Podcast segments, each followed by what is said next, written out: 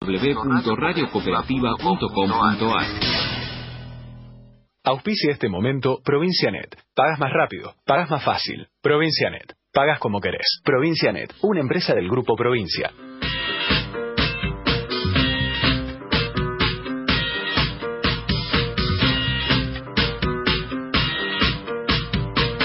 Muy bien, a las 8.31 minutos tengo el gusto de saludar a nuestra nueva incorporación, eh, que nos trae temas muy, muy interesantes, urbanismo, tecnología. En este caso, Gustavo Schweizer, nos vas a hablar de qué este, en este martes. Gustavito, ¿cómo te va? Buen día. ¿Qué tal, Jorge? ¿Cómo estás? Muy bien, che, ¿vos? Bien, bien, acá compartiendo este eh, momento con ustedes y como vos bien decías, hoy este, la idea era hablar un poco de, lo que tiene que ver con, con el software, ¿no? Sí, sí.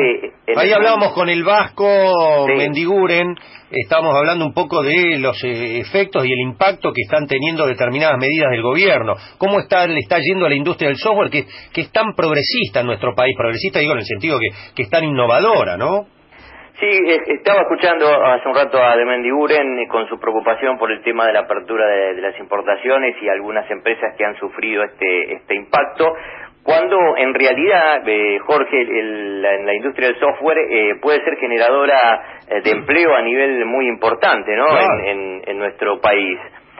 Y hace poco, al fin de, marzo, la, la Cámara que nuclea todas las empresas de software, que es la CESI, eh, hizo un, encuentro nacional donde justamente se abordó todo el tema de la actualidad de, la industria y cómo puede promoverse a, futuro.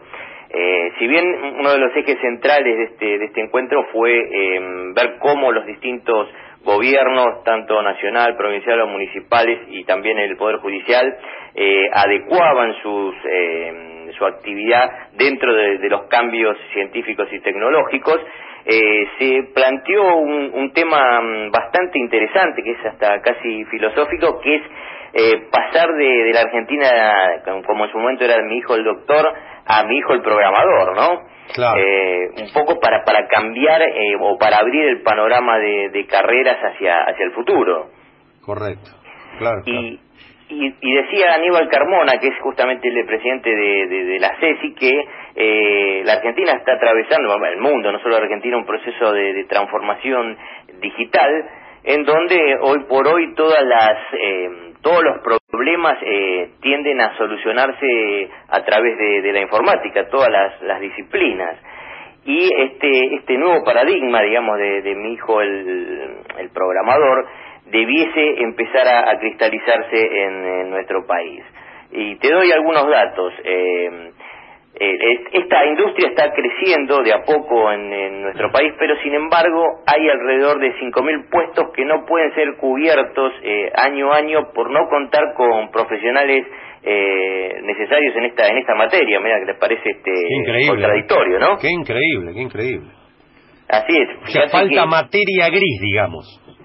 Y porque, digamos, en general todavía la, la gente elige las carreras tradicionales, ¿no? El médico, el abogado, el contador, el, el, docente, y este es como que eh, hay que abrir el panorama y, bueno, el tema de la tecnología es un, canal a, a, explorar, ¿no? O sea, acá, eh, chico que estudia eh, algún tipo de tecnología tiene trabajo asegurado y bien remunerado, ¿no?